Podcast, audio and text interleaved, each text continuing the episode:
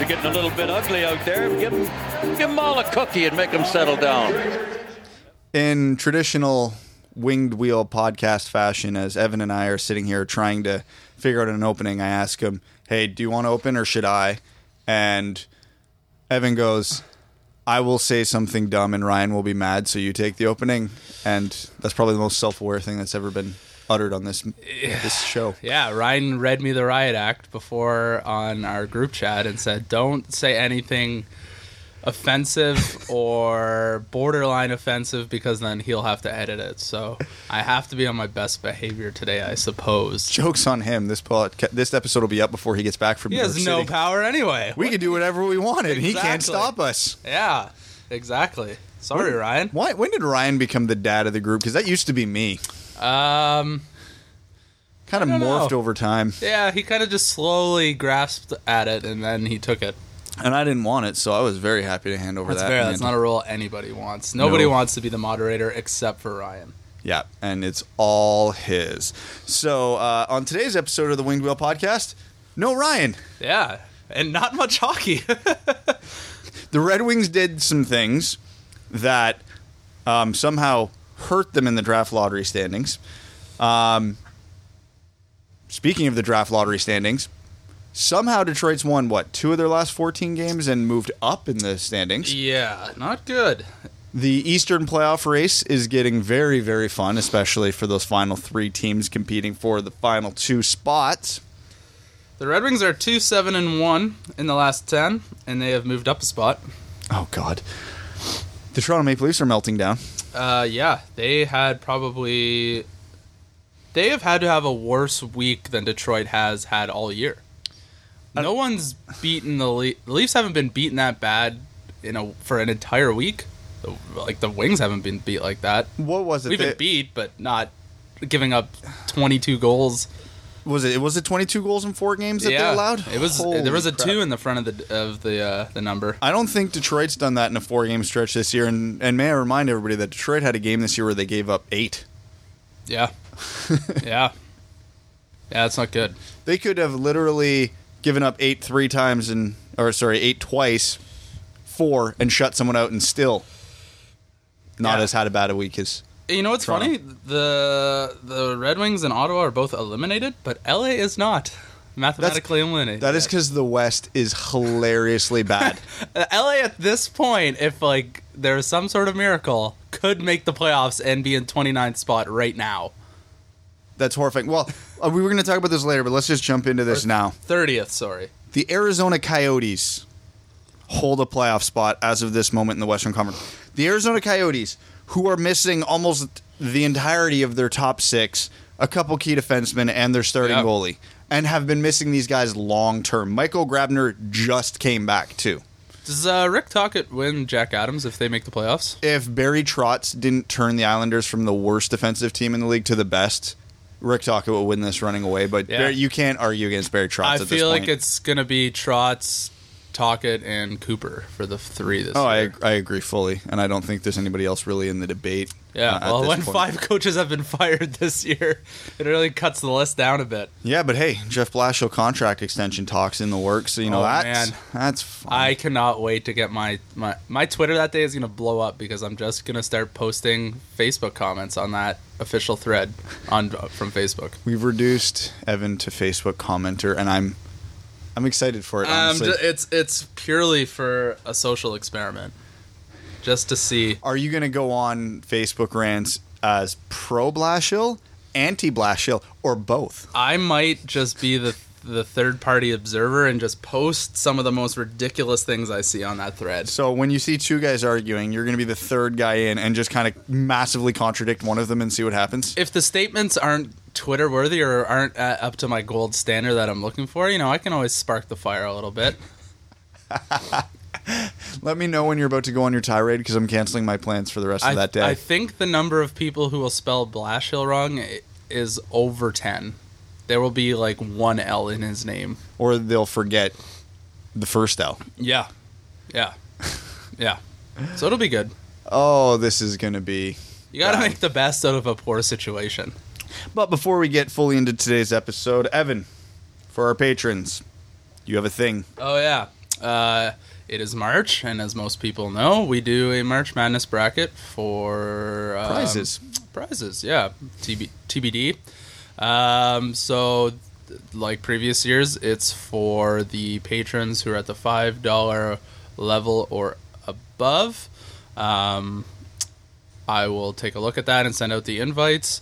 Um, if you want to still be a part of that, you can move your donation up, or if you want to do a one-time donation too of just five bucks, you can uh, join us and watch my world implode when someone picks a team mascot and they're the 16th seed and they beat the first overall seed, and I die a lot inside. So So you mean me going for the Retrievers this year again would be a bad idea? Catherine picked the Retrievers last year, and I was like, "Your bracket is horrible," and I just roasted her. I was like, "No 16 team has ever done this, and Virginia is the best team in college basketball this year." And then they lost by double digits, and I died. So she beat you in the bracket. Oh yeah, she had them winning the next game too, and they did. It was funny. I actually, I think if I remember correctly, again, I know basketball, but I know nothing about college basketball. Uh, I just picked Michigan to go all the way because I like Michigan, and Yeah. they actually went to the finals, so I did all right. Every Yeah. other pick I made, I think was awful, but Yeah, there's always like for me, it's always like one region is just completely red, and it's just like, well, that team was supposed to go to the finals, and now I'm out. well, that's the problem with the bracket is if if you get like three teams wrong in one division, you're you're done. Yeah. it doesn't matter. You are done. college ba- March Madness is easily one of the most exciting times of this of the sports calendar because all the teams are super close together in skill and you see a lot more upsets than you used to and it's it's super exciting and I really enjoy it. And it's not that different from junior hockey in Canada. You have young, inexperienced players, and with young, inexperienced players comes mistakes, and Yeah. with mistakes comes exciting sports. Yeah, you see those random Kitchener Rangers series where they weren't supposed to win and they they end up wi- taking a series because it's just 16 to 20 year olds who don't uh, handle pressure like a professional athlete would. Did you see Kitchener's first round playoff matchups established? Uh no. Guelph. That will be an absolute bloodbath. I'm ready for it. I'm gonna That watch will- every game on TV. I'm gonna try and get out to a couple of the games. I went to the game on Friday night where they scored nine. oh, where Yantsis got his 50th He after. got four goals. yeah, it's two games left in the season. He's sitting on 46, and he pops four in that second last game to hit 50. And uh, Owen Sound was up two nothing pretty quick within the first like ten minutes, and then they scored eight unanswered. the craziest thing about Jonathan Yancey scoring 50 goals this year is last season he had eight. Yeah, is he drafted? No. He's like he's like a double overager though, so Oh, okay. yeah. So, anyways, let's talk about the Red Wings because we are a Red Wings podcast, right? Um. Yes. Unfortunately. So, the game against the Islanders yesterday, Ryan Kuffner made his NHL debut, the Cuff. first, the first of the two NCAA signings from Kenny Holland, and he played seven minutes and something seconds. So he might actually have potential if that's the amount of minutes he played. If he didn't have any shot of ever making this team, he would have been in double, double and a half. It means he might have some offensive potential, but might be a, uh, not so strong on the defense side of the puck. So Blashill's having none of it. Yeah. Yeah. Now, that, to be fair though, this was a, a kid who um, literally was playing with Princeton earlier in this week, signed his first pro contract, came to Detroit. I think had like two days worth of practices before they threw him in the lineup. What a If- week. If there's ever a time where it's justified to play a rookie seven minutes a night, th- that's the time. I'll get I'll cut Blashill slack on that one. Even seven minutes seems like a lot given his that guy's week. Like he was basically in a university Less less than ten days ago, less than seven days ago. less than seven. So Yeah. That's pretty wild. To then play seven plus minutes. I, what do you say? Like that's amazing. Well, even um, he he's not making his debut till Tuesday against the Rangers, I believe they said. But uh, Taro Hirose could not get to Detroit as quickly as Kuffner because uh, the day after Kuffner left, Hirose had to write an exam. Wow. He does. Did he goes to Michigan State, right? Hirose? Yeah. Yeah. Okay. Well, it does- doesn't really matter that much there. Can you tell where Michigan Apparently, anybody gets into school in, in the United States these days as long as you have some insides, insider trading. Oh God, the the NCAA uh, school system and admission system not that different from um, Canadian minor hockey AAA. Yeah. if you have wealthy parents, you're just in. yeah, Anyways. So I, I would love to sit here and on this episode give everybody a deep dive into Ryan Kuffner, but um, nothing much happened with him. He he didn't look out of place. He didn't do anything dynamic. I will chalk that up to a this is what we expected. Yeah, and I don't think we'll see much deviation or upward trend going forward. I mean, if he does, great, but I mean, I think he will be uh, someone for the, the Grand Rapid Griffins going next forward. season, even Yeah. though he's finishing, him and Hirose are finishing this season in Detroit. Unless one of them absolutely lights the world on fire, I would expect both of them to spend the entirety of next year in Grand Rapids. I don't know if it's just uh, a talking piece that is a formality, but I think it was either Ken Holland or Jeff Blashill said both of them will compete for spots next year. They say that every year. Yeah, I, I, I thought so, but it was still slightly surprising. Remember, also this year, um, Hronek, Cholowski, Sulak, Yeah. Hickett, Zadina, uh, everybody was fighting for spots, and how many of them actually stuck? Yeah, you know, I guess it's you don't want to say about a prospect that they have no chance of making the team, so you kind of just say things to say things. Now they do have a leg up on everybody else um, who like Veleno and whatever prospects might be competing for a spot next year because they are getting this ten game window to get a head start. So if if Hirose comes in Tuesday and over the final ten games puts up four or five points. He probably actually would be a front runner to make the team next year over a Veleno or whoever else because he's shown that he can do it at the NHL level, right? Yeah, and even just having those 10 games played at this point, like 10 pro games, that's a lot compared to someone who has zero or Yeah, one. and it was, it was funny. Even though he only played seven minutes, it, not that I'm criticizing him because it, it's absolutely to be expected. But there were a couple times where you could see Kuffner got the puck and like he turned or did whatever to make the play, and then he got knocked off the puck right away. So you could see he's like, Yeah. right, everything's faster here. Everybody's stronger. He just didn't have that reaction time up to par yet. So again, for both of them getting that over the next ten games, it's they know what they'll need to focus on in the summer. Right, I got to be faster and I got to be stronger. They can do Basically, yeah, basically what everybody tries to do in the summer. right? Except uh, us, but you know. Yeah. So and The uh, amount of light beers I crush in the summer is out of control. Uh, and we didn't even mention why or how Kuffner got in the lineup on Saturday because the spot opened up, even on the power play, which is why Kuffner was on the power play because Justin Abdelkader broke a bone in his foot, I believe, and is likely done for the season. Wow. So he finishes the season with six goals. Wow. Sorry, six, seven, seven. He scored against Tampa. Was it seven? Was that a sixth? I think that might have been a sixth.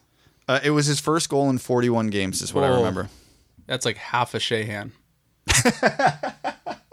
Except Sheahan almost caught his entire totals in one game. Yeah, so I'm not gonna. Okay, first of all, one little gripe I have. ah, sorry, Ryan. We can dump on Abdelkader today. One little gripe I do have for uh, a lot of people on Twitter when everybody was saying when the news broke that Abdelkader was injured, they're like, "Good." Don't be that jackass who's happy someone gets hurt. If they healthy scratched Abdelkader, I'm happy, but I don't. You don't ever want to see anybody get injured, even if it's a worse player on the team. People were doing the same thing right the very second Jonathan Ericsson got hurt in the game against I can't remember it was Tampa or the game before don't do that. These are still people. Nobody here hates Justin Abdelkader, the person. I don't think you're going to change people's ways by trying to explain it right now. Yeah, we we hate Justin Abdelkader, the contract. Yeah.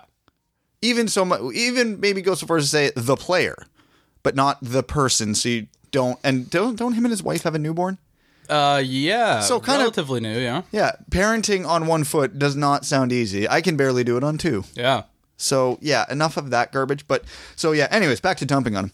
Nineteen. So he, if that is the end of his season, he finishes six goals, thirteen assists, nineteen points in seventy-one games, and four point two five million dollars richer. I would be very interested to see what his total time on ice is, and so actually, you know what? I would rank the team by t- time on ice and see what the point totals are for the other people who have similar TOI. Did you just do it? No, oh, I thought you did. I'm not doing that on my phone. I actually just pulled up the the team's actual leading point getters, and this is going to be one of the saddest seasons in Red Wings history, as it looks like only two players are going to finish above forty points. That's not how you win at hockey. You need dynamic everywhere. Larkin's got 62. Athanasiou's got 44. And then after those guys, the two the four closest players to hitting 40 points are in order. Bertuzzi, Vanek, Mantha, Nielsen, who have 34, 34, 33, and 33 respectively. Holy shit. 10 games left. One of them needs to go on a real heater to get to 40 points. That's not good. That is less than ideal. Mind you, uh, Bertuzzi and Mantha both missed a decent amount of time due to injury, so I know Mantha yeah. missed almost two months, but Yeah. And it's so hard to get back in the swing of things after two months off. Like he is looked upon to be a goal scorer, and it's very hard to get goal scoring again when you've been hurt. It's hard to score when you're healthy all year. Look Yeah. at Applicator. Yeah, well, look at Larkin in the game against the Islanders. He wasn't bad, but he sure as hell didn't look like himself. yeah, it's tough. It's super tough. Mind you, Um, he had Darren Helm back on his line, so you know that didn't help anything. But Yeah. we had what was that game? We had a. this is one of the times I legitimately sympathized with Blashill and didn't want to dump over his lines too much, even though I did kind of throw some criticism out there. Because we had first liner Darren Helm, we had second liner uh, Luke Glendening, we had third liner kid who was in college six days ago, and we had fourth line that barely qualifies as an AHL second line. Remember so, when we thought he was playing Darren Helm on the first line as a trade bait maneuver? God, we're dumb. that did not work at all. This was real. This was not some sort of 4D chess. No, no. But anyways, we can sit here and get into the negatives all we want, but let's get into a positive. There's There's a suck. No, no, no. We're gonna stick with Detroit positives because there actually is one from this weekend, other than the fact that they uh, had a close game against Tampa and beat the Islanders. Andreas Athanasiou had two more goals against the Islanders and now has ten games to score four goals to hit forty on uh, thirty on the year. So him and Larkin That'd be are- pretty nuts. Him and Larkin are both within striking distance, and we have not had a 30 goal score since 2009. This is a nothing statistic in a nothing season. That means absolutely nothing, and it's like the only reason I'm watching anymore is I want Larkin and Athanasiou to see you to hit it. So let's see if that's possible. We play the Rangers. Okay, Athanasiou's done well against them in the past. Play St. Louis. That's not ideal. We play Vegas. It's not ideal. We play San Jose. It's not ideal. Buffalo. Hey, New Jersey. hey, Boston. eh, Pittsburgh. Pittsburgh. Buffalo. eh, eh, eh. So it, it, maybe we have that one game where we get four or five goals somewhere somehow, and it happens. Well, At least it's it's a narrative that's exciting to finish out the season. it, it it gives us a reason to watch, which is honestly what I need at this point. And I don't mean to sound this like uh, in a dickish, facetious way. I don't have any reasons left to watch this team this year. Uh, sure, watching Kuffner and Hirose will be interesting. I don't particularly want wins at this point because Detroit wins one like two games out of fourteen and somehow moves up in the standings. So that's just Yeah. infuriating to me.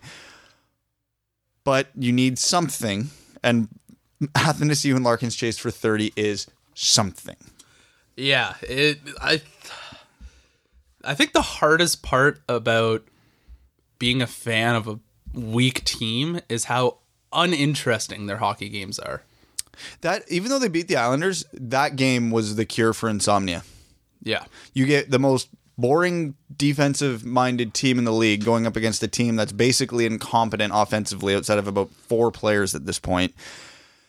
The Islanders still outshot Detroit like 44 to 25 or whatever it ended up being. At one point in the second period, it was 30 to 12, which was eerily reminiscent of an Islanders Red Wings game earlier this year, which the Red Wings got that game to a shootout, and then they ended up winning this game. The Islanders, what are you doing? Fair warning, I'm also going to throw this out there before the playoffs start. I don't care who the Islanders play in the first round. I'm betting against them.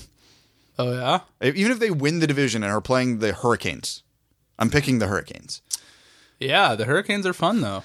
The Hurricanes are fun. They curled for the Storm Surge. They're a bunch night. of jerks. bunch of jerks. But the Islanders. Okay, so this is. I just remembered this is the one thing I wanted to talk about while watching the game yesterday. The Islanders are what Ken Holland should be watching right now. No shit. Not that I'm saying the Red Wings are as skilled a team as the Islanders, because the Islanders have a Matt Barzal.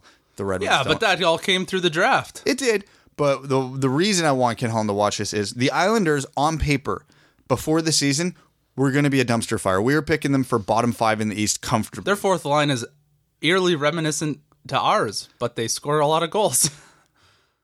This they are the poster children right now for what good coaching can do. You can have an unskilled team and still do well with a proper coach. I'm not saying Barry Trotz would have brought the Red Wings roster to where the Islanders are, but they could be competing for a playoff spot right now. I obviously in the long run of things, I understand the season playing out how it did is better But if it gets back to those Blashill contract extension talks, even if you are on the camp of Blashill was handcuffed by a bad team, which he was, Oh yeah. so was Barry Trotz. Watching that game again on Saturday against the Red Wings reaffirmed my opinion on that because the Islanders are not skilled. They are bad. Matt Barzal is fantastic. Anders Lee is great around the net. Pulock's underrated on defense, and they and Nick Leddy's pretty good. There's not a lot else there. Robin Lehner also put on an absolute clinic this season. Yeah, he well he hasn't played the last six games, and Oh, I know, still- I know. He's on my fantasy team. But yeah, I mean, it's just it's hard to justify bringing a mediocre coach along. Again, I'm going to circle back to the point I made two months ago on the podcast, where the arguments on Facebook and Twitter and wherever you go on the internet about Jeff Blashill falls into two camps: pro Jeff Blashill, who blames a bad team on why he's got a poor record, and anti Blashill, who says the team is bad because of Blashill. And I'm going to sit here in the middle and say both can simultaneously be true. Yes, Blashill was not going to succeed with this team no matter what. Yes, he's not helping his case at all. If Barry Trotz comes to the Red Wings next year, obviously he's not. But if he did, I'm not going to sit here and say the team's not competing for a Well, playoff why don't we just say Joe Quenneville? For the Joel Quenneville comes. Detroit could be a fringe playoff team next year. If the Islanders, with that roster that they have assembled right now, were I think in the division lead as recently as this week. Yeah, they're only two points back, I think. come on like vegas last year we was the argument but then looking that they're doing it again this year still is kind of a, a really good argument for it but i think the islanders are an even bigger argument for it because the vegas had the benefit the benefit of a lot of players having career years and a lot of those guys are keeping it up this year and they added paul stastny max pacioretty mark stone et cetera, et cetera, Yeah, et cetera. horrible, horrible. horrible. But the Islanders, Anders Lee had a stronger season last year. Matt Barzal had a stronger season last year offensively. But they're in the division lead this year. Is that more of a symptom of the Metropolitan Division, though? I think it's a symptom of two things. I think it's a system of a, symptom of a more defensive system, and yeah, a weaker division for sure. I don't watch enough Islanders games to really make a comment, but you know, I'll make a comment anyway. Just because they're defensive and winning games, does that make them an exciting team to, to cheer for? Though, No, they're- like nobody cared about the, the Devils when all they did was trap when they scored one goal in the first two minutes. Nobody cared about the Devils except for Devils fans. Devils fans. Yeah. So if the Red Wings turned into a boring team like they are now, but we're winning, I'm what- fine with that. so what do we? I want the NHL as a league to get more exciting, but if you do not have the skill level to be an exciting team, with which let's be honest, the Red Wings do not, No, certainly. you have to adapt. Yeah. I mean, they're not exciting now, so what's going to a more defensive structure and still being boring but winning games? This is true. Now, uh, just for a point you made earlier, I just wanted to pull this up, where you were talking about whether the Islanders being good was a symptom of the Metropolitan Division or not. Based on their current point totals, they would lead the Central Division. Hmm. They'd be they're ahead of Winnipeg and Nashville right now. But they wouldn't play teams in the Metro as much. No, but they would play the dumpster fire that is the Western Conference teams a lot. That's true. They would get a lot more games against the Minnesota, Chicago's, Colorado's, Edmonton, Vancouver, Anaheim's, LA's of the world. Who, who's an easy win in the Eastern Conference this year? I would argue Ottawa, Detroit, New Jersey, Buffalo lately. That's about it. Yeah, Buffalo was on a real heater for a while too. They well, they had that stretch, but yeah, Where Jeff Skinner looked like a 50 plus goal scorer. he's still gonna hit forty probably. Yeah. dark horse candidate for the Red Wings to sign in the offseason. So by the way. basically, what we've to summarize, we should throw infinity money at a good coach. Which they might think is Jeff Blashill. Yeah. Yeah, because again, it's you always argue coach judging a coach is the hardest thing to do. Because even myself, as a very staunch anti Blashill guy, again, anti Blashill the coach, not the person. I find myself quite often second guessing myself and rethinking things and going like watching X player do this or that and go, Christ, maybe I've been wrong. Maybe the team's just bad. But then I see a lot of the decisions he makes on a day to day basis and go, right, that's why. But but we don't know. I don't know. No, everybody who opposes me doesn't know. Nobody knows. It's coaching. it's subjective. Unless you have a vision into what's going on behind the scenes, everything to us looks completely different than what it could actually be going on. He could be getting a ton of internal pressure to play X, Y, and Z, and he's like, "Well, shit, I really want to play A, B, and C." And he's just handcuffed. It. We don't know. That that's a theory, but maybe not. I, te- I doubt that one very much because if I was the Red Wings GM right now, I'd be yelling at him to develop the kids, screw the Abdelkaders and the helms of the world. But then it could also be, hey, Holland's like, hey, we're paying these guys com- like Nielsen, uh, Helm, and Abdelkader combined $13 million this year.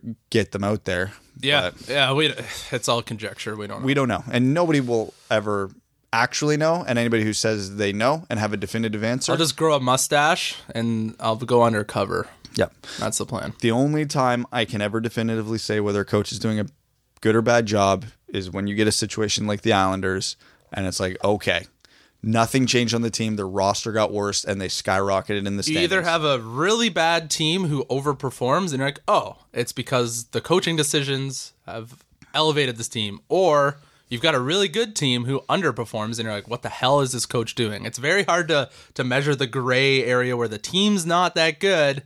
They don't really do a hell of a lot. So what is the the contributing factor to the results? I don't know. Nobody knows. Not me. So let's talk about that lottery division and full of bad teams. Hey, um, one thing I think I saw on Twitter is would would it be wouldn't it be cool if at the end of the last home game they announced Larkin as the captain? Would that be fun?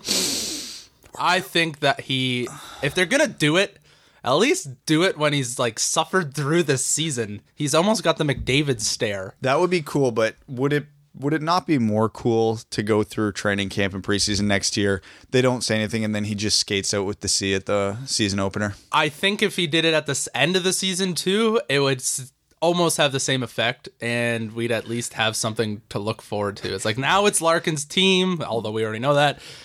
Here we go. We're we're starting something. But again, do you do it in front of 20,000 people at the home opener or, tw- or 12,000 people at the final game? Uh, yeah, the crowd goes mild. Well, didn't Tampa do that when they traded St. Louis? The next game, Stamkos just skated out with the seed. Like they didn't make an announcement or anything. He just had it. Yeah, Tampa. Don't handle the St. Louis thing that well. I think they handled the St. Louis thing very well. well, not not saying anything was probably the best, considering he did not leave on great terms. Hey, listen. Steve Yzerman was in charge then. They handled it well. Uh oh. Oh my god, we forgot to even talk about uh, in the in the overview. Friedman had something interesting I to did say. not see it. You did not. Okay. Well, allow me to blow your mind. So, during the 31 Thoughts podcast this week, which was actually a live event for them, Elliot Friedman made a, a guess. So, this wasn't anything that he said was from a source or anything, but he said if Steve Yzerman comes back to Detroit, it will not be as GM. That's It what I've been thinking too. yeah, that's what I've been saying. But he threw a curveball in here. He said he would come back as uh, a pre- the president in a similar role to what Brendan Shanahan That's is in Toronto. But he would be bringing Pat Verbeek with him as his GM. What does that mean? It means that he's a big fan of Pat Verbeek. He's got a lot of time for Pat Verbeek, and he would want him as his GM. Why do we want Pat Verbeek as our GM?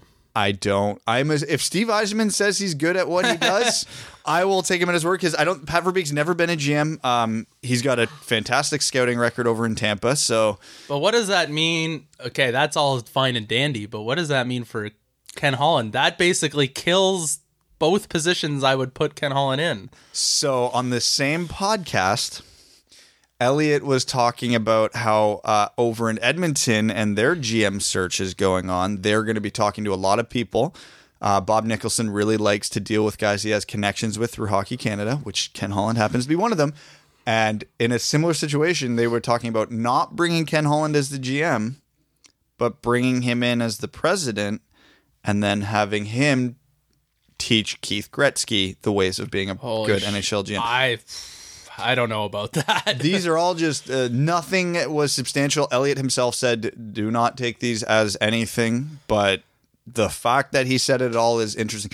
the The one thing that really caught me off guard that because a lot of people were saying that's just Elliot throwing crap at the fan, which it might be. Hell, that's all we do on this podcast.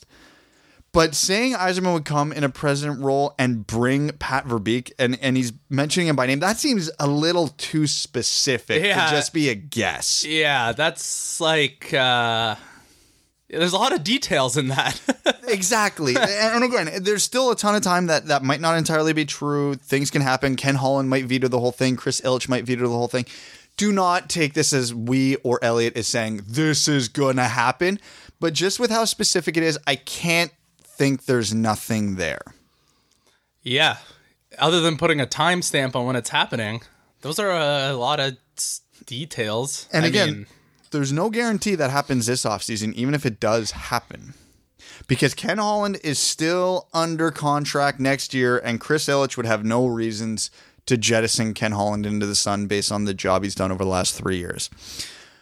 That being said, Ken Holland's contract is up at the end of next year, and maybe that's when Verbeek and Yzerman, or just Yzerman, or whoever parades in and takes over. There is a lot of moving parts right now, and this could go a thousand ways, but damn, did that not intrigue me a little bit. I think I'm getting to the point where I see Yzerman less and less as the GM and more of someone who takes control of the organization from an operations standpoint. the instead of the Shanaplan, it's the Yzerplan.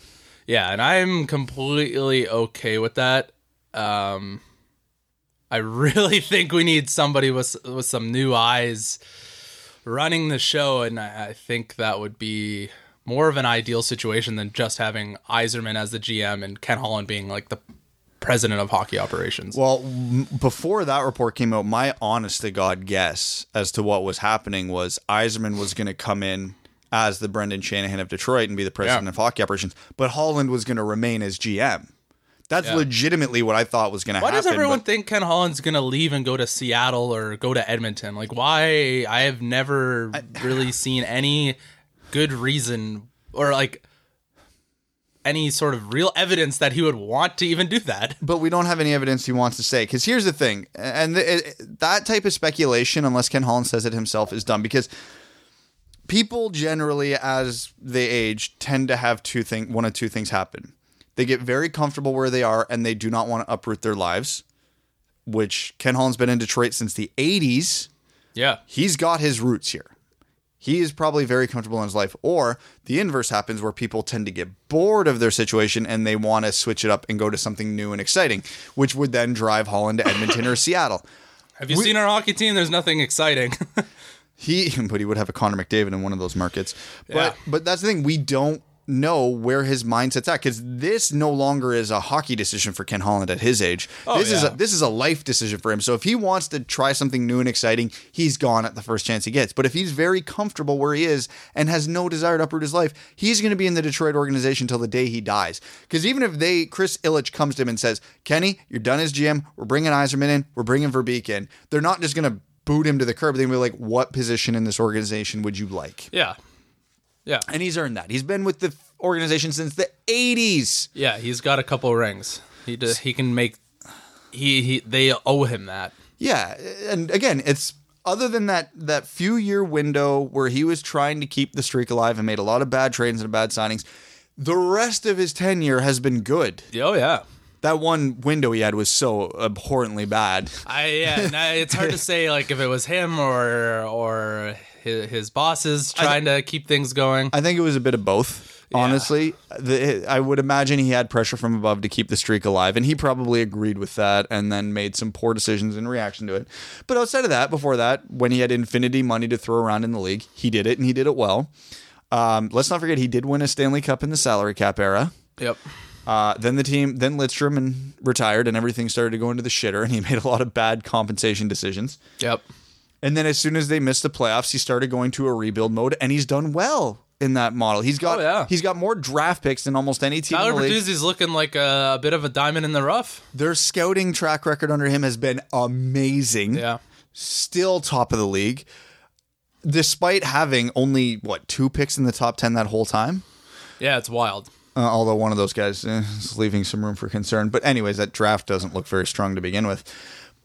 I mean, he's going to be in Detroit as long as he wants to be in Detroit, even if it's not in his position, and people need to accept that. And the nice thing about Edmonton, it's an old boys club as well, so he would fit in real well. Yeah, and if he wants something new, Detroit has their succession plan just waiting for them. The cards are stacked well for Detroit. Moving forward from a, a managerial executive standpoint. They are not hurting in that capacity. And the thing is, even though we're going to speculate on this every episode between now and July 1st, we don't know what's going to happen. Yzerman's not said a damn thing. Holland's not said a damn thing. Nobody knows what's going to happen. Nobody, not one person on the planet. Not us, not Elliotte Friedman, not anybody. And I wouldn't be shocked if we don't hear anything for a long time after July 1st. I know. I I think I think whatever they're gonna do, even if it's not public, the wheels would have to be in motion before the draft. You can't have Yeah. if the if Ken Holland is le- leaving the organization and they know he's leaving the organization July first. You can't have a lame duck GM running a draft in free agency. Yeah. You can't. That's just the reality of it. So even if it's just he steps down, uh, Ryan Martin or Draper take over for a couple of weeks until Yzerman or whoever's out I think we can handle the draft aspect for sure. It would just be the other aspects of being a GM that would need a, a real GM to handle. Yeah, it's so it's going to be interesting. And Yeah. I'm I'm not going to say excited, but I'm curious. I'm Yeah. I'm intrigued because this like this is one of the few Detroit things this year the entire league is watching. It's uh I think because Yzerman's such a the poster child and the the hero of Detroit, I think that's why it's so exciting. Also, can I just circle back to one thing you said earlier that I want to touch on, where we're talking about Yzerman being to the air quotations to new eyes. So the new perspective on Detroit would be someone who was in Detroit from 1983 to 2011. yeah. and I'm okay with that. So, anyways, while we're um, now that we're done talking about the Red Wings on a positive note, let's talk about the Leafs in a negative note. Oh, I can go on for days. Have at her, my friend.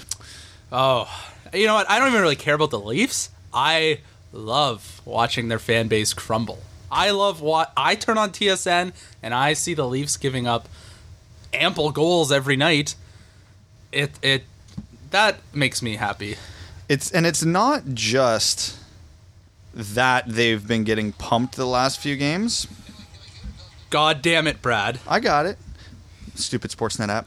It's not just that they've been getting pumped the last few days. It's that it's been against non-playoff teams. They beat Philly 6-5, but the non-playoff Flyers still put 5 in on them. The game before that it was Chicago. They went down 5 nothing to Chicago, a non-playoff team. They ended up making a game of that and lost 5-4. Yeah. But then last night it was the pièce de résistance. They Yeah, get six two. they get pumped 6 2 by the Ottawa Senators. The Ottawa that's in, that's inexcusable while they still had Stone, Duchene, and Dzingel. They got pumped without them. Yeah, Garrett Sparks not ideal. Okay, I legitimate question to any Leaf fans who watch this podcast because admittedly I haven't been paying a ton of attention to Toronto this year. But I feel like every game I've watched Garrett Sparks this year or saw a game where Garrett Sparks played, he's gotten lit up. I, what is going on there? Where's Curtis McElhinney now? Carolina, Carolina? doing very well. Is he their backup? Him and Mrazek are kind of platooning right now. Okay. Yikes. Speaking of goalies doing well, where a team regrets getting rid of him, Mrazek's been real good lately. Yeah, well, that's, Eh. those are the choices we had to make. Hey, but so was Jonathan Bernier yesterday. Anyways, oh god, is is Toronto going to get booted in the first round again? Well, they'd play Boston, who looks real good right now. I mean, Boston's got so Toronto and Boston have blo- both played 72 games. Boston's got 95 points. Toronto's got 91.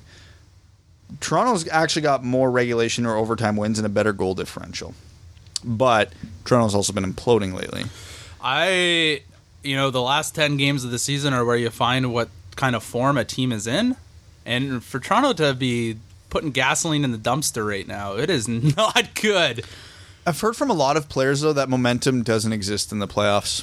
I, you know what, it might not be momentum, but your mindset, your mentality, you know, you can say you look one game at a time, but if you're terrible for the last 10, 15 games, that means something. There's a tr- that's a trend. Yeah, yeah. You know, if you go into the playoffs with a bunch of losses and giving up five goals every game, like you obviously remember that.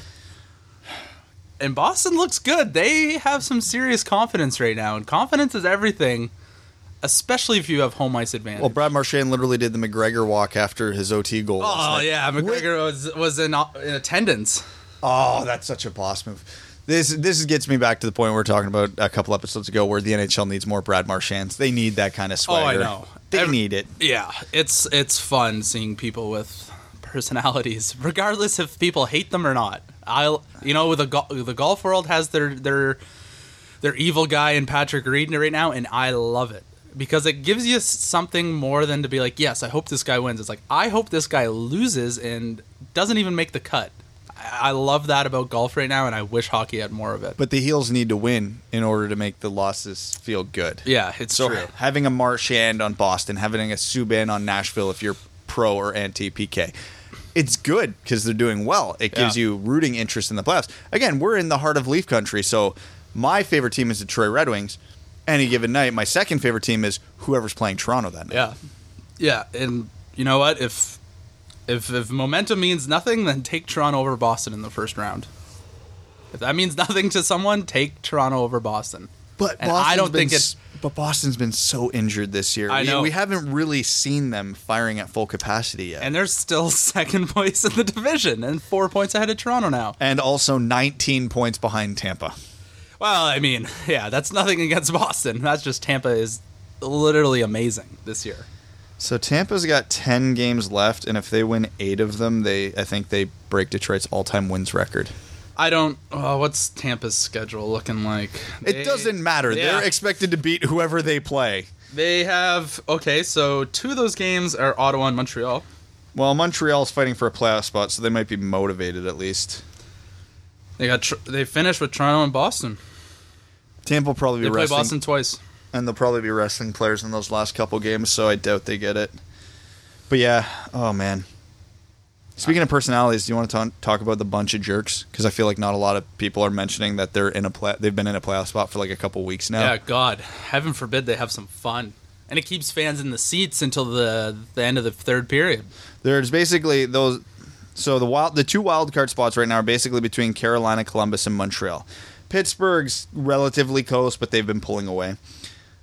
Actually, wow, Carolina's only four points behind the Islanders. Interesting, but anyways, Yeah.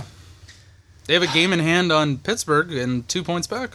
so Carolina's got 11 games left at 85 points. Columbus has 84 points with 10 games left, and Montreal has 81 points with 10 games left. Basically, those are the wild card spots, and it ain't looking great for Montreal at this point. They've uh, they've lost a lot of critical games, and they're four and six in the last ten. Well, they got shut out by Chicago last night, which isn't ideal. By the way, thank you, Corey Crawford, for getting me a shutout this week when I haven't even been paying any attention and haven't set my lineup, and it doesn't matter. Yeah, I had him this season. I dropped him because he got concussed, and I was like, well, his season's done. I had Jake Allen, so that just Yep. became useless. Yep.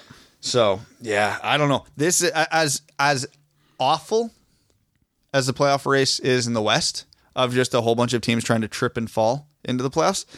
The East is going to be legitimately fun. Yes. This is where your attention should be paid. You should be if you have game center or center ice, you should be watching a lot of Carolina, Columbus, and Montreal games the rest of the year. I wonder if they play each other. At, Carolina and Columbus played each other this week, in which Carolina outshot Columbus by double, and Columbus won via shutout. uh, Carolina and Montreal play each other on next Sunday. Ooh, that'd be a good one. Um, that's all I got.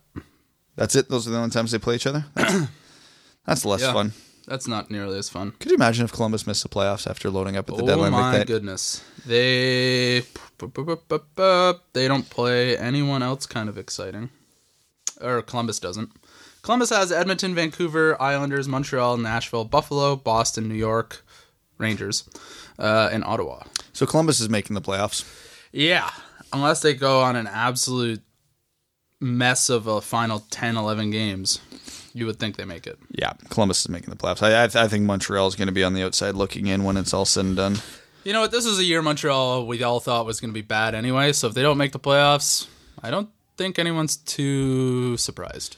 Yeah, but then they hurt the draft pick. They'll probably win the lottery. Who are we kidding? Hey, yeah, Colorado going to get the first two picks. And then Montreal will get pick three, and Detroit will pick six, despite being awful. Yeah, yeah, good times. God, I hate the lottery division. Detroit's a, Detroit has a worse goal differential than Ottawa. How? Um, that's what happens when you give up eight goals. Although I'm sure Ottawa's up there. They also put up six on the Leafs last night, so Yeah, that true. helps. There's 14 goal differential right there. Gross. All right. Anything else you want to talk about before we get into overtime? Um, no.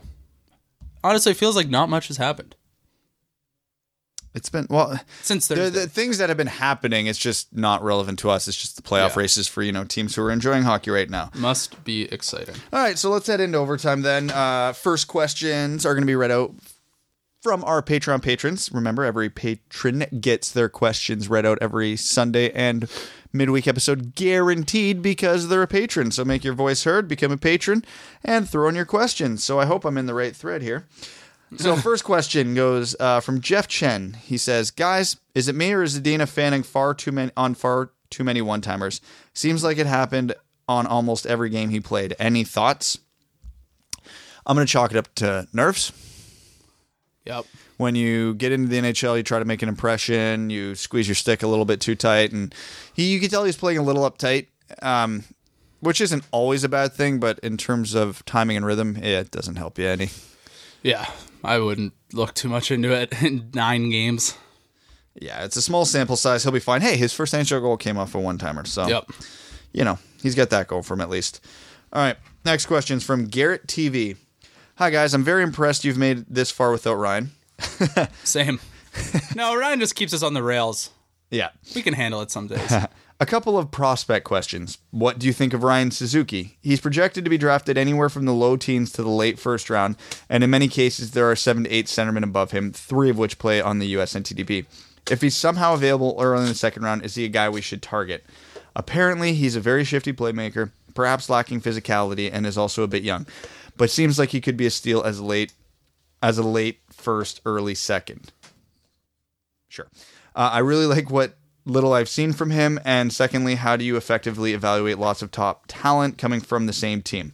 The NTDP has too many top prospects to count, but if we rightfully critique certain guys in the NHL for being propped up by teammates, cough, cough, Abdelkader, cough, how do we evaluate this from a stacked pool of same team prospects in a draft? Cheers.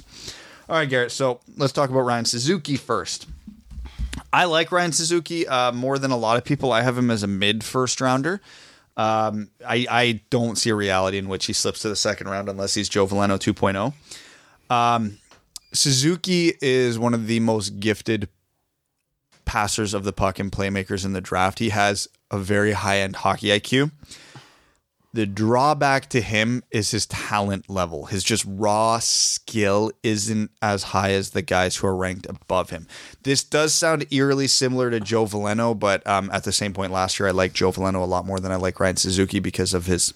I felt Joe's hockey IQ was higher, but they are similar players. Again, playmaking centers with high end skating. Suzuki is guilty of trying to do too much at times, and he played for a very bad team this year. So I know a lot of people are starting to come off his bandwagon. I still think it's early for that. Um, but he's definitely dropped a few pegs in my rankings this year, just not as far as others. Now moving on to the NTDP question. It's it's tricky because again, as much as we want to say Abdelkader as the example of being propped up, he was bad with great players and without great players Yeah. this year, so it doesn't matter. What you have to pay attention to is how do they do in the games where other key players are injured or they're playing on a different line. The the poster child for this this year has been Trevor Zegras because he spent most of the season with Jack Hughes. You have to look at the few games where he played on a line that wasn't with Jack Hughes, and he did fine.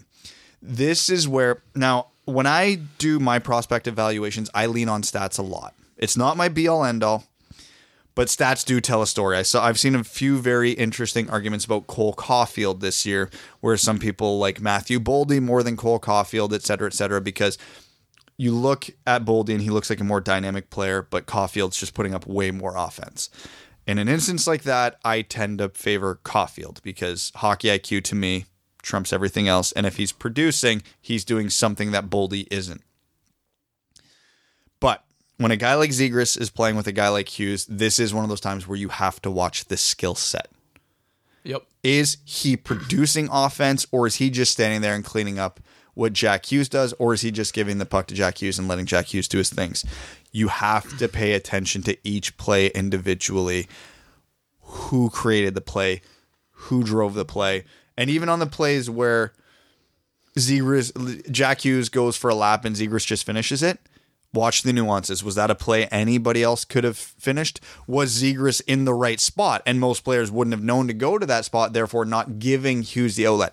Scouting is impossible because there's so many little nuances to the game of hockey that you have to pay attention to that other sports don't have. Like baseball, it's easy to scout. Not easy, but easier. Can he hit? Can he throw? What are his numbers? It's it's almost impossible in hockey. Again, circling back to Ryan Suzuki. Ryan Suzuki is playing on a god awful Barrie team this year. Is that a pro for him that he still produced, or is that a con because he wasn't able to prop the team up himself and he didn't have anybody helping him? It's hard. So you can't. There's no set formula. There's no set way to scout a player you just got to make your best guess based on what you see and what n- the numbers state. Yeah, it's basically looking at who is an impact player and who is the beneficiary of an impact player. And evaluate and make your best guess that way. Yeah. All right, next one is Chris Cannell. I can't wait to see just how off the rails this episode will be without Ryan to keep Brad Ah. from ranting about the Bills or Linkin Park's hybrid theory, which is a classic, by the way. Joke's on you, fools. We actually kept it on the rails this episode. Bite me. I love you, Chris. Thank you for your support. Anyways, uh, for some reason, I'm very interested in the Sens' current downfall and the events leading to it. Someone should do an in depth case study on it. Also, I feel like there's this narrative that Jack Hughes has peaked or stopped producing. He is exactly he is at exactly two points per game. Where do you think that narrative is coming from? Okay, I'm glad you mentioned this because I actually did want to talk about this today because on Sportsnet's latest ranking, they had Kaapo Kakko above Jack Hughes now. And their reasoning was they were fi- they were comparing him very favorably to Jesperi Kotkaniemi, Patrick Laine, and a couple of the other recent Finns who have come out of the Liiga where Kakko is destroying it right now. Do Jesperi Kotkaniemi or Patrick Laine right now strike anybody as first overall picks? No, so I don't know how that's justification to put him above Jack Hughes. Jack Hughes' numbers have actually improved as the season got on. I think the first half of the season he was just under two points per game, and now he's just over two points per game. He produces equally against NCAA opponents as he does USHL opponents. There has been nothing in Jack Hughes' game to signify regression. Kaapo Kakko has raised his game and has started catching up. Nobody's going to argue that. Caco has had a fantastic World Juniors and has a fantastic season in in league over in Finland. Jack Hughes has done nothing to slow himself He down. five though. assists the other night. yeah, Jack Hughes now holds the USNTDP all time points record that he took from Clayton Keller in like 15 less games. And again, same thing. Cole Caulfield now holds the all time goals record for the NTDP, passing uh, Phil Kessel. Yep. there it, this whole conversation about Jack Hughes regressing is silly. He's improved as the season went on. Kakko has improved at arguably a faster rate, but not by much. Everybody loves talking about who the consensus first overall pick is, and that person right behind them. Oh, can he go first? Like, what's he done lately? And he has like a good. yeah, uh, He's trending upward, and people are like, "Oh, like it's not as the gap isn't as far as people think it is." And I think it's more just talk and conversation than anything substantial. it happens every year, basically. every every year. Remember, there was a point where Make- Jack Eichel might have went ahead of Connor McDavid Yeah. until those last few months. It's it's it's not frustrating because I get it, and it's not a knock on Jack Hughes because it's just how how good Kaapo Kakko's been.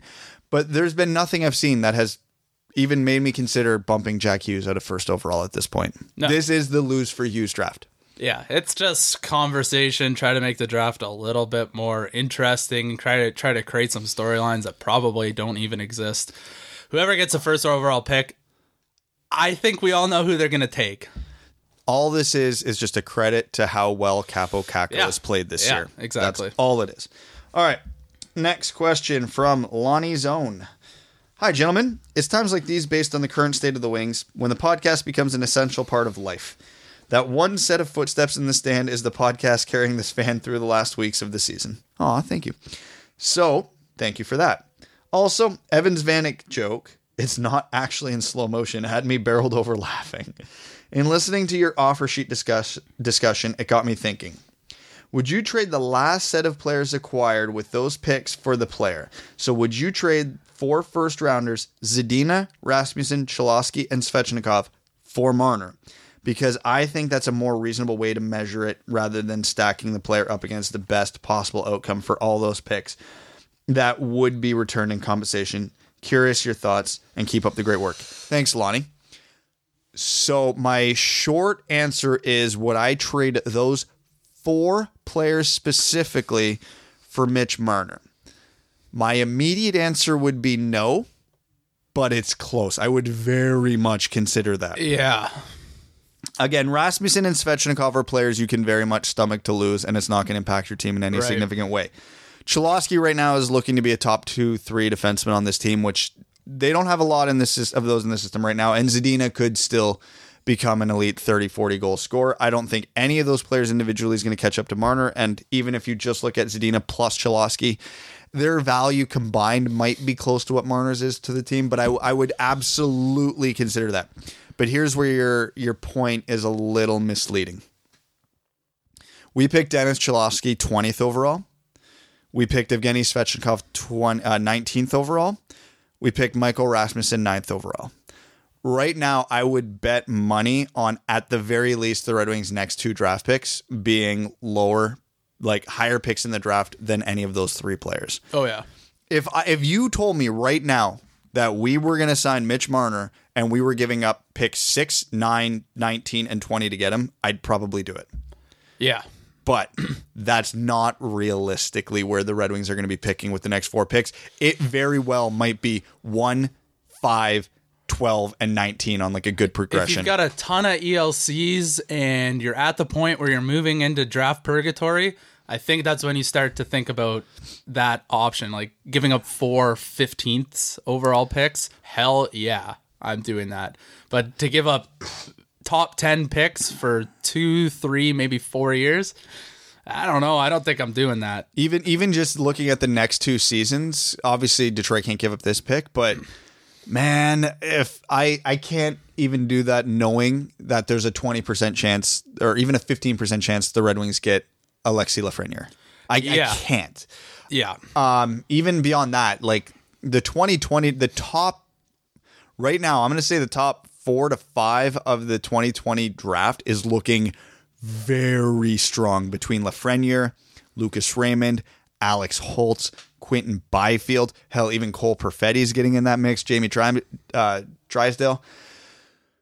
I could not risk giving up a top 5 pick in that draft. It's tough when you know you're going to be in the top 10 for at least a few years to really think about giving up four first. Like if you do this, you are certain that the players you acquire are going to bring the Red Wings into a playoff spot next year. And that answer is a no. So if you're going to offer sheet Mitch Marner and sign Erik Karlsson and buy out Trevor Daley or Jonathan Ericsson, and you know, and you're pretty confident in the steps that Zadina, Hronek, and Cholowski will take next year, maybe That's that's still a that's, That's- a that's a that's a big boy play. that is a hell of a lot that has to go exactly right just to even maybe make the playoffs. And let's not forget, that's high risk, and I don't think high risk is in the vocabulary of the Red Wings organization. And let's not forget the Red Wings got into the position they're in because for a few years there the goal was just to make the playoffs, not to win the cup.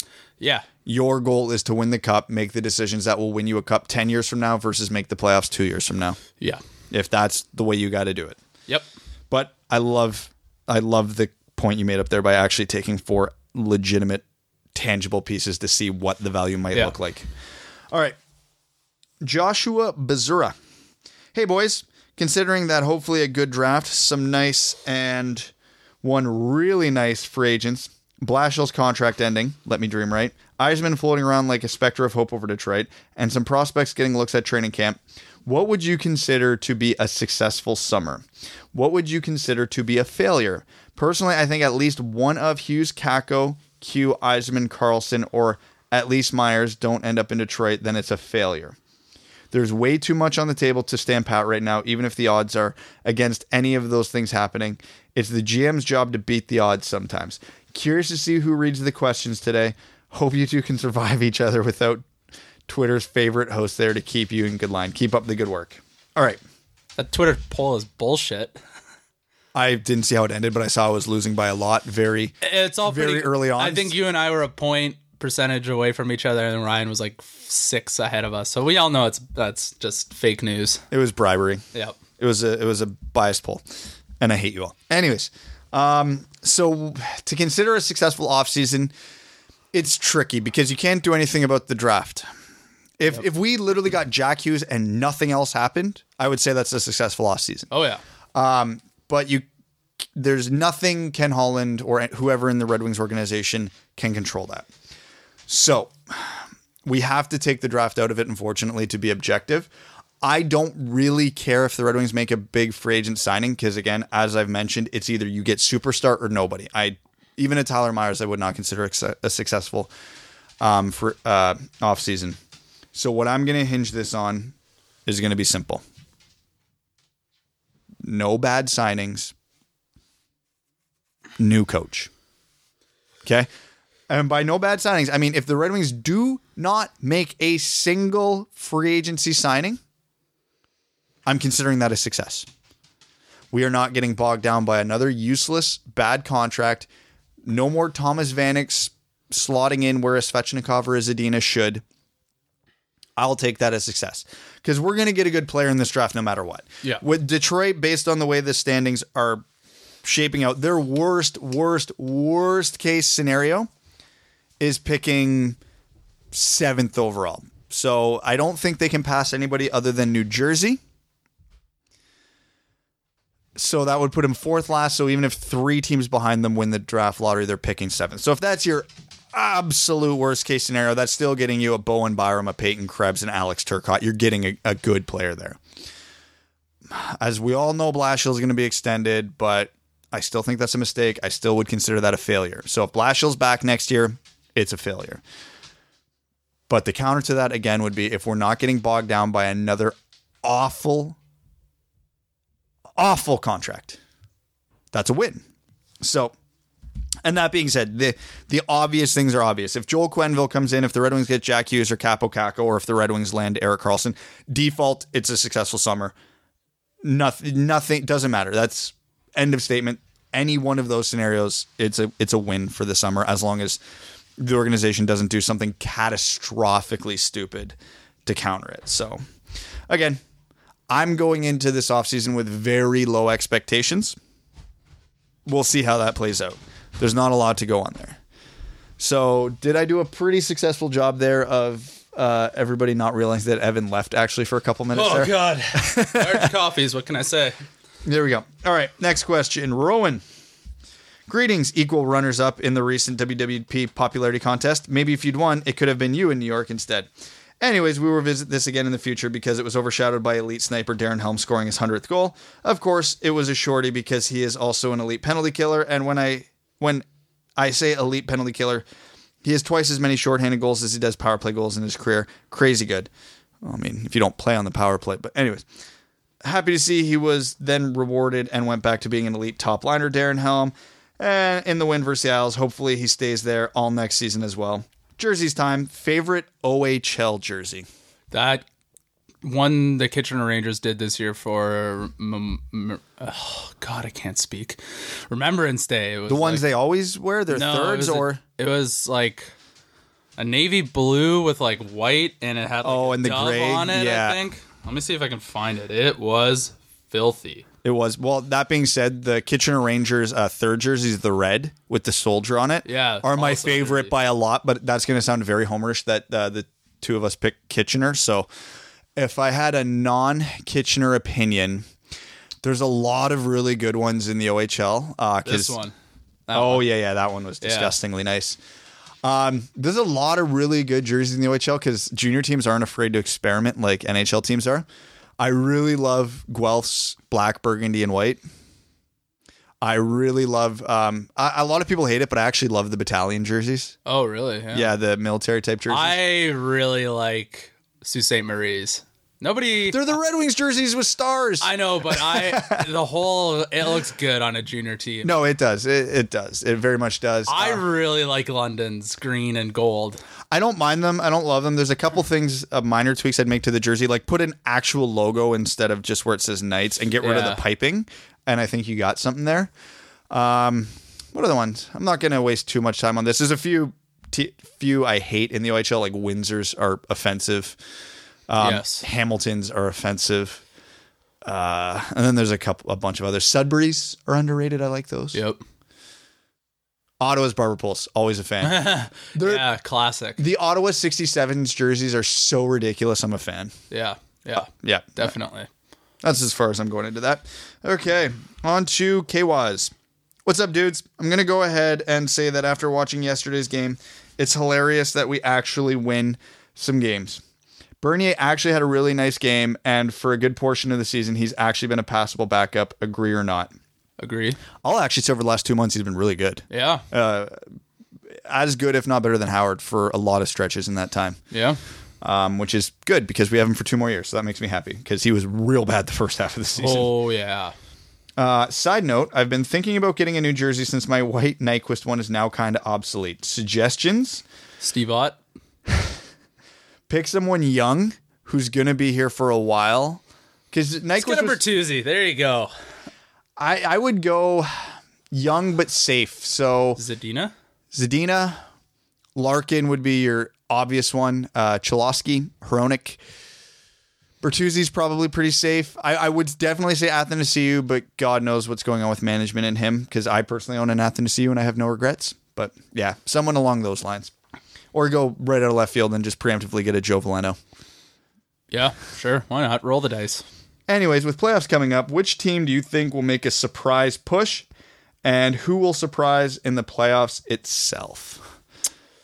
Well, Who will surprise in the playoffs? Because yeah, it's kind of hard to say any surprises in the push eh. because the East is pretty obviously down to nine left, and with only ten games left, I think it's too late for anybody beyond that to make a push. Yeah. Same within the West. I think it's you've got your nine, uh, the teams in the playoffs plus Minnesota maybe. But if we're actually talking about what's going to happen in the playoffs itself, surprise teams. I will go with Columbus. Would that be a surprise at this point, though? I'd be surprised if they make it. Fair. I'm gonna say I'm gonna say Dallas. Yeah, there's a team who should be El- doing a lot better. Elite top line. Um, now when Zuccarello returns, they'll have a bit more depth on offense. And Ben Bishop, who's quietly having a Vezina caliber season. So I'll always bet on a hot goalie. And right now that could be Ben Bishop when he returns from his minor injury. Yeah. I agree. Other than that, I don't think, and none of the divisional seeds right now, I would really say would be a surprise. So you can't pick any of them. I, I was kind of teetering between Dallas and maybe, maybe Carolina, but I don't trust Carolina's goaltending enough to confidently say that. yeah. All right, Joseph Fournier. Hey guys, interesting take on tanking teams last week. I think one of the problems with tanking in the current NHL is the level of parity. It makes for more competition at the top of the standings as well as the bottom. I like to see three things happen. First, no more loser point for an OT loss. Award only one point for a shootout win. This will prevent teams from hanging on for the guaranteed OT point. The second idea was floated on Twitter. Cap the number of times a team can place in the top three in the draft lottery during a five or seven year span. This will prevent teams like Edmonton from ruining career after career and hopefully force smarter rebuilding decisions to be made. Last, make the draft lottery eligible only for teams eliminated from playoff contention after 75 games. This will prevent playoff caliber teams who nearly miss from striking gold with the top three pick. But like the ideas proposed last week, we know the NHL will never implement change at any scale like this. Hats off to you, fellas. Well, thank you, sir. Uh, so let's go over this. I'm going to kind of branch off your award only one point for a shootout win idea. I have been begging for a three point system for That years. will never happen. but it, oh God, three points for a regulation win, Oh, it makes so much sense. two points for an OT or a shootout loss, one point for an OT or shootout win. So reward, give them the extra point for winning in regulation. What about if we just did two points for a win, one point for an overtime or shootout win, and zero for losing. Isn't that what he suggested? Uh, I don't know. Award don't only remem- one only award only one point for a shootout win. Oh, there was a lot of a lot of options there, and I didn't remember that. That one. was his first one. Yeah, I I that's I prefer that to the current system, but I think ultimately the three point system solves most of the problems. if teams are getting f- 50 points in a season, I think it would look really bad for those teams that suck. And I think they wouldn't go for it because they're like, well, if we've got 30 points halfway through the year, Well, nobody's going to come to games and we're not going to make any money. In the three point system that alleviates that Yeah, but because you're still getting your loser point. way too progressive for the NHL. So then, if Detroit ends still is at like 80 points, but Tampa's at 170. yeah, it's that's way too progressive for the NHL. Um, as for capping the number of times teams can win the draft lottery, a five or a seven year span, 100. percent All I'm here for it. yes. Or if you get the first overall pick, the highest you can draft the next year is four. The only something. The only counter argument I will have to this is in a situation like Edmonton where they're legitimately trying to win, is just sheer and utter incompetence that are preventing him from doing it. Could you imagine right now if Edmonton was not allowed another top three or top five draft pick or whatever it is, and they- Everyone else would be happy except for Edmonton. but their fan base would be sitting in purgatory for like a decade because of it. they would be permanently rebuilding. And then um, the last point, I, I get where you're coming at on that one, and it's better than nothing. But I'm I'm not a huge fan of the capping it. If if you're gonna do something like that, you kind of have to open it up for the chaos, or else it's not going to be fully effective. There is no perfect system for this that it makes everybody happy. Because there's only going to be a handful of teams eliminated before 75 games, so. While I get what you're saying, is if they know that they're going to be picking top three no matter what, they're it kind of takes that urgency away. You have to give them that urgency. Be like, hey, if five games from now, you know Florida's going to be coming, so you better get a running start. Yeah. Right. So I'm I'm a fan of that. And it says we have one more comment here from Connor Jagger, but my app is not opening it. So let me Evan talk while I pull it up on my computer behind me. Should I do the Ask WWP Twitter ones? Do it, and I'll pull it up on. Okay.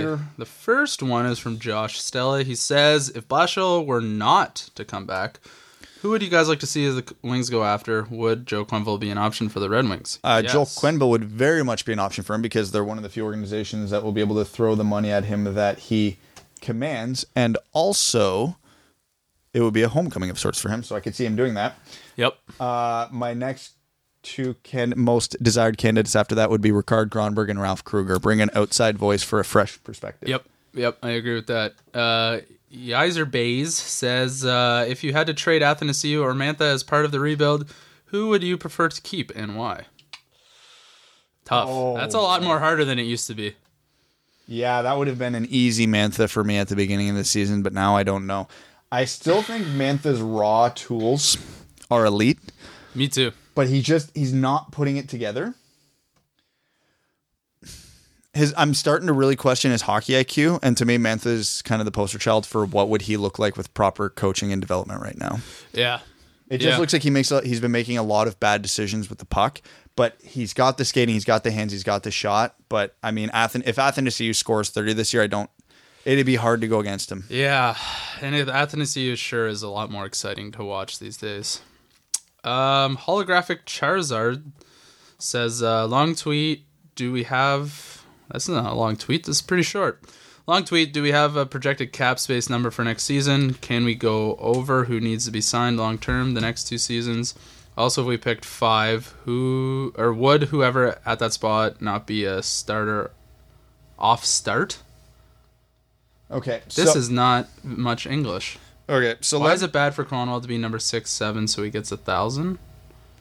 okay. So first question. Uh, cap space right now, it's the cap for this season was seventy nine point five. That's projected to go up to um, I don't know if they've released the exact number, but I think it's about eighty two to eighty three million next year. I believe. Don't quote me on that. I know they were talking about using the escalator, but um, what was the next question? Can we go over who needs to be signed long term the next two seasons? Long term for Detroit. I, I guess yeah. Uh, that would be Bertuzzi, Mantha, Athanasiou because all their contracts expire at the end of next season. Also, if we picked five, who or would whoever at that spot not be a starter off start? I don't know what that means. Okay. I think that means are they going to be on the roster if we pick at five next season? Would they be on the roster? If we were picking five, no, I don't see a single player in this draft uh, outside of Hughes and Kakko who I can confidently say will be in the NHL next year. Okay, and then it said, is it bad if Kronwall's just the sixth or seventh D man so he gets a thousand? It depends who he's replacing. If Cholowski and Hronek are up and we have traded or bought out Ericsson or Daley to create that space for Kronwall, I'm okay with that. Because as bad as Kronwall's been this year, I don't think Daley or Ericsson are any better. So if he's replacing one of them, for sure, I'm here for it. But if it comes at the expense of Cholowski or Hronek playing full time next year, I am not about that. Yeah. Um, do you have that last question? It's loading very.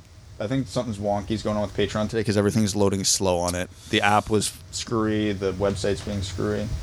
Good times. Um, okay, I'll go one more. Woodson number two says uh, Drapes has been Kenny's right hand man for a while now. Will he get a GM shot somewhere anytime soon, or potentially follow Kenny if he goes to Seattle or Edmonton? It's tough to speculate on. Like we were talking about, we did, there's so many moving pieces, and there's so many ways this offseason could go for Detroit. I I hazard to even make a guess as to where a lot of these guys are going to end up. Yeah, I don't know. Uh, All right, I've found got it? it. There I've it got it. Okay, I'm gonna have to move the mic to actually turn around and read this. Because if anybody's wondering why this is difficult, like my laptop's behind me as we're recording. So, all right, Connor Jager. Hey boys, is it just me or has Danny DeKeyser looked really solid this season? I understand it's not hard to look good when compared to the rest of the decor, but he has played well and thinks he deserves some praise. Almost like Ryan McDonagh light. What do you guys think? As always, keep up the good work. Yeah, I think he's had a good year. I think he's had a strong season. Now I'm not going to go and say because uh, we I we kind of had this conversation on Twitter yesterday um, when I threw out a post about it. I'm not saying Danny DeKeyser at the current way he's playing is worth his contract, but I'm saying Danny DeKeyser is playing like a very solid middle pair defense in the NHL right now. Yep. Which is not what he looked like the last couple seasons. So he's he's had a very nice bounce back season. He's made really smart decisions with the puck. As uh, example on Athanasiou's second goal yesterday, he still has that offensive touch where he he makes a lot of smart decisions in the offensive zone. I still have a ton of concerns about his foot speed, but he's been moving the puck well. Yep. He's reduced his number of turnovers. Yep. Not that there are none, but he's reduced it, and a lot of his turnovers could be attributed to his teammates being in a, the wrong spot. Yeah, I'm I'm happy with the way the Kaiser's played this year. Not worth the contract, but he's definitely worthy of being a middle pair defenseman on a good NHL team. Absolutely. Um, next Twitter question is from Drew Mello. Outside of dropping Tro, is that is that a word? Outside of dropping Tro and taking a big dump on Kenny's Dropping trow, short for trousers. That's Trow. I don't I don't Okay. Uh, and taking a big dump on Kenny's desk. What does Blashill have to do to make this his last season with the Wings? Seriously, give me a scenario. One more time, I'm trying to pull up the name level. So what does Jeff Blashill have to do to get fired outside of pooping on Ken's desk? I don't. I don't know. I do not know if there's a scenario in which that happens. yeah, if- he'd have to do a lot. Um, This is really irritating me that Patreon literally changed the entire layout of their website yesterday, and this is the first time I'm seeing it. yeah. So, sorry, I'm just trying to find everything on Patreon right now for all our patrons, and uh, I'm not gonna lie, I'm struggling right now. Yeah, it's uh, This it is- looks way different. This is very different. I can't even find our list of patrons right now. We don't like change around here. No, I Um, it. Which okay, so there's another one. I think this is the last one.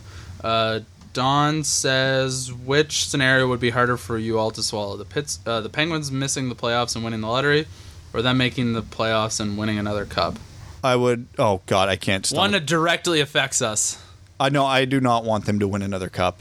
Oh, Like, really? If we're just talking about like what would objectively make me angry, it would be Pittsburgh winning another Stanley Cup because you get a player like Jack Hughes to win the cup. Yeah, So if they skip the middleman and just win the cup, I'm pissed. yeah. Oh. Pittsburgh winning, winning another cup is so boring for the NHL. Pittsburgh having any success in the playoffs is boring for everyone who who enjoys hockey except for Pittsburgh fans. I want to see less Pittsburgh. I want to see less Patriots. and I don't even watch football. also, uh, Bill Belichick without his shirt on. A lot of hot takes on uh, social media lately. Don't want to know what you're doing on social media, Evan. I don't know why I saw Bill Belichick in just a swimsuit a lot this week. I don't know how that in, that it got into my social media, but uh, yeah, less Pittsburgh, Okay, please. you want to hop over to Reddit, or do you want me to do it? Um, you can do it. I think that's it for questions on Twitter. Some are like from like three days ago, so there's no way people were proactive. All right, keep talking. I gotta find this because now that I'm done, now that I figured out the new Patreon setup, Maybe there is one more. I don't know if we've three days ago. What would that be? Thursday, Friday, Friday, Thursday. we wouldn't have got to that one. Um. So Eb Ezel says, uh, now that the Red Wings are officially out and we have to watch everyone else have fun, can we turn the WWP into an AIHL fan podcast? Uh, the Australian Ice Hockey League. They. I did not know that existed. It does. It's not bad. I actually recognized a couple names uh, of guys who played in that league. So from what I gather, it's probably about on par with about a good Canadian Senior A league in terms of skill level. So, which is to say, not bad. Huh. Yeah. You know, every game's a home game for a team because they only have one arena. All right. So hopping over to Reddit now that uh, the technical difficulties I was experiencing over here are now through. So yeah, go figure. Ryan misses one episode and Patreon melts down on us. Yeah, of course. Of course, typical, It's all Ryan's fault. classic Ryan. Anyways, all right. Uh, let's see. We've only got a few here, so we can go through them all. All right, Hockey 0284. I hear people downplay Veleno and McIsaac stats because they are playing in the Q, and that is apparently a high scoring league. So can you shed some light on the differences in the between the CHL leagues, WHL, OHL, and QMJHL? Are people implying that if Veleno's entire team moved from the Q and played in the OHL or WHL, he wouldn't have as many points? And if the Q isn't regarded as high as the other leagues, why is everyone so high on Lafreniere and the points he is putting up? I don't see an asterisk next to his name because he plays in the Q. Okay, so to very much generalize uh, the differences between the leagues, it essentially boils down to population. There's a lot more talent to pull from in Ontario versus the other provinces, so generally that's why the OHL tends to be the stronger league. The WHL tends to get bogged down by a lot of um, the travel for those kids is awful. Yeah. So they have a weird unbalanced schedule because of it. And the Quebec League has the lowest population, I believe, to pull from of the three leagues. So it just comes down to that. Yeah, That- Ontario has this city called Toronto, and Yeah. they basically just make hockey players. The, the entire GTA region produces an unholy amount of top level hockey players. Oh, yeah. Well, what's the GTA? That's got to, like, the total area's got to be close to 10 million people now. That's like a third of the population. Even like we're starting to be considered part of it, and we're an hour away from and we're another 500,000 people. Yeah, So that that's a large reason for it. Um, that being said, when you're judging players, everything is relative. So when I look at how good Lafreniere or Veleno's doing in the Q right now, I do not look at their raw numbers and go, "Oh my God, they hit 100 points. They must be elite." Lafreniere's a 17 year old who's third in QMJHL scoring against guys who are one, two, three years older than him. That's, That's what important. makes him elite. He is light years ahead of everybody else his age, and he's putting up very similar numbers in the Q as to what Sidney Crosby did at the same age. That's why people are high on Lafreniere. Again, same thing with Joe Veleno. Joe Veleno has players in the Q a year and two years older than him, yet he has the best points per game in the entire Q. Yep. Same with Jared McIsaac. He's the same age as Joe Veleno, and he leads the Quebec League in goals for defensemen. Everything is relative. So yeah, the Q is generally speaking the weakest of the three leagues. And it doesn't mean that the top end teams aren't good. The Acadie-Bathurst Titan won the Memorial Cup last year, so the Quebec League currently holds the Mem Cup Yeah. because it just takes one very stacked team. So what's happened this year in the Q is the top four teams are just toying with the rest of the league. But Joe Veleno plays on one of those four teams. So if his team transferred to the O, they would do just fine. So when you're judging a player in a weaker league, look at his stats relative to his peers. Because if Joe Veleno was just like near the top 10, top 20 in scoring, eh, I wouldn't take it as much. But the fact that he's already over 100 points, despite missing three weeks for being away at the World Juniors, and the fact that he leads the Q in points per game, he's the best player in that league this year. Yeah. That's what it breaks down to. So that's why the hype train on him is so high. McIsaac's not I'm not as optimistic about, but again, everything relative to his peers is saying he's having an exceptional season and should be paid attention to. The only the eh, the one criticism I would have about them is they both play for those top four teams in the Q right now, so they do have a lot of easy nights right now. Yeah. But even if you look at like a lot of Joe Veleno's like seven one wins, he's only getting a point or two in those games. It's not Yeah. like all his points are coming from those games. Yep. So again, take it with a grain of salt, but also there's very much valid reasons to be excited. Mm-hmm. All right. Trigidi, probably pronounced that wrong. Hey guys, Athanasiou just netted his 26th goal of the season. Fingers crossed he gets to 30. Do you think he can stay in these numbers over the next few years, or do you think that he will mainly be a 20 goal scorer? I think he can stay in these numbers for a few more years, but as a guy whose game relies very heavily on his speed, by the time he turns like 27, 28, 29, his regression will likely be faster than most players Yeah. because he will lose that speed aspect to his game. It's he's not like Larkin, who Larkin's adapted to produce offense in, in a bunch of different ways.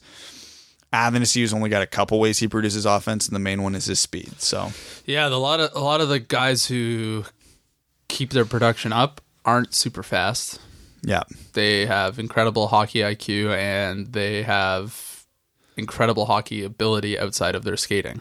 yeah. So um, I don't think Athanasiou will fall off a cliff. He'll still be very fast and he'll still be an effective player, but I would only expect him to keep his 30-ish goal pace for he's what 24 now. So I would Yep. say three to four more seasons.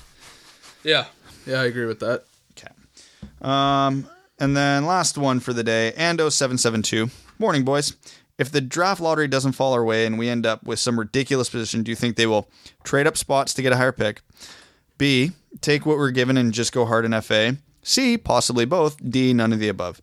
Cheers, fellas. Also, just a quick adding, adding him in. Rasmussen only played eight odd minutes. What the hell? Blashill just doing Blashill things on that last point there. So, Evan, what do you think? If the Red Wings pi- pick, let's say, sixth. What was you- the question? Sorry. Okay, so let's just say let's just say the Red Wing, the draft lottery doesn't go the Red Wings' way, and they pick sixth or seventh. oh god, kill me now. Trade up, take what, ta just take someone at the pick and go hard in F in free agency. C both, D none of the above. Honestly, I would if we are not in the top 5, I want us to trade back and take Spencer Knight. Seriously. Interesting. Seriously. I think he is going to be a stud. And you know, we may have a lot of goalie prospects, and everyone's like, "Oh, this guy could be our next starter." Spencer Knight would be our starter. We like we don't have any more questions about goaltending. That is that settles it, and I I don't like using a first round pick on a goaltender. But when everyone is in consensus of saying this kid is going to be someone special, and goaltending is a huge part of the NHL, I would prefer us to trade back and take him. Hey, Filip Larsson just got named uh, the NCHC uh, All Rookie Team. And I've never heard anyone say that he's going to be a all star goaltender in the NHL. I've said it's possible. I don't trust your opinion. um, No, so uh, to me right now, uh, it, the Detroit's biggest immediate need is a top six center. And, yeah. and the top 10 in this draft is loaded with them. So I think the Red Wings, wherever they're picking the top 10, they're just going to make the pick. And unless they're picking second or third, in which case they'd probably take a real hard, long, hard look at Kakko or Podkolzin. I think they're going to take a center. So I think they would just pick whoever they're going to pick. I think they're going to take runs at some big names in free agency. So I think my my best answer here is B with a little bit of C. So they're going to take what they get and then they're going to try and grab a guy Yeah. in free agency. yeah. I like to just make something a little different, throw out another possibility. All right, so that's the end of this episode of the Winged Wheel podcast. I would go through all of Ryan's spiel exactly as he says it, but honestly, I don't ever pay attention to him while he's doing it. So I will just say uh, thank you to our patrons, namely our name level sponsors, which I was finally able to find on the new layout, which is Sean Levine, Chad Hirsack, Sky Carcass, Arjun Shanker. Uh, Clayton Van Dyken, Mike Reed, Langenbeer, Derek Shippert, Kalen Wood, Charlie Elkin, Stan Olson, Ryan Lewis, Dan Bell, Hannah Lee, and that's that. If I missed anybody, I apologize. This new layout is screwing with me. Don't forget to follow us on Twitter at Winged Wheel Pod, at Brad Krysko, at Evan, at Hockeytown Evan, Yep, at Ryan it. Hanna WWP, and uh, yeah, Facebook, Instagram, all those other things. We're everywhere now. The website landing page is there. It's not done. We've got a temp page up, but that's coming soon. And uh, don't forget to let us know if you are coming to the pregame meetup in the uh, April 6th game against Buffalo. Let us know. We are going to be booking that table, room, whatever we're going to need based on the turnout in the next couple hours. So if I need to call back and adjust the numbers, I need to know that ASAP. So keep your uh, eyes peeled to the website and Instagram and Twitter and Facebook for any more information on that. And if you want to be in our March Madness bracket, uh, five dollars and up gets you in. Um, please don't pick a 16 seed unless you like golden retrievers.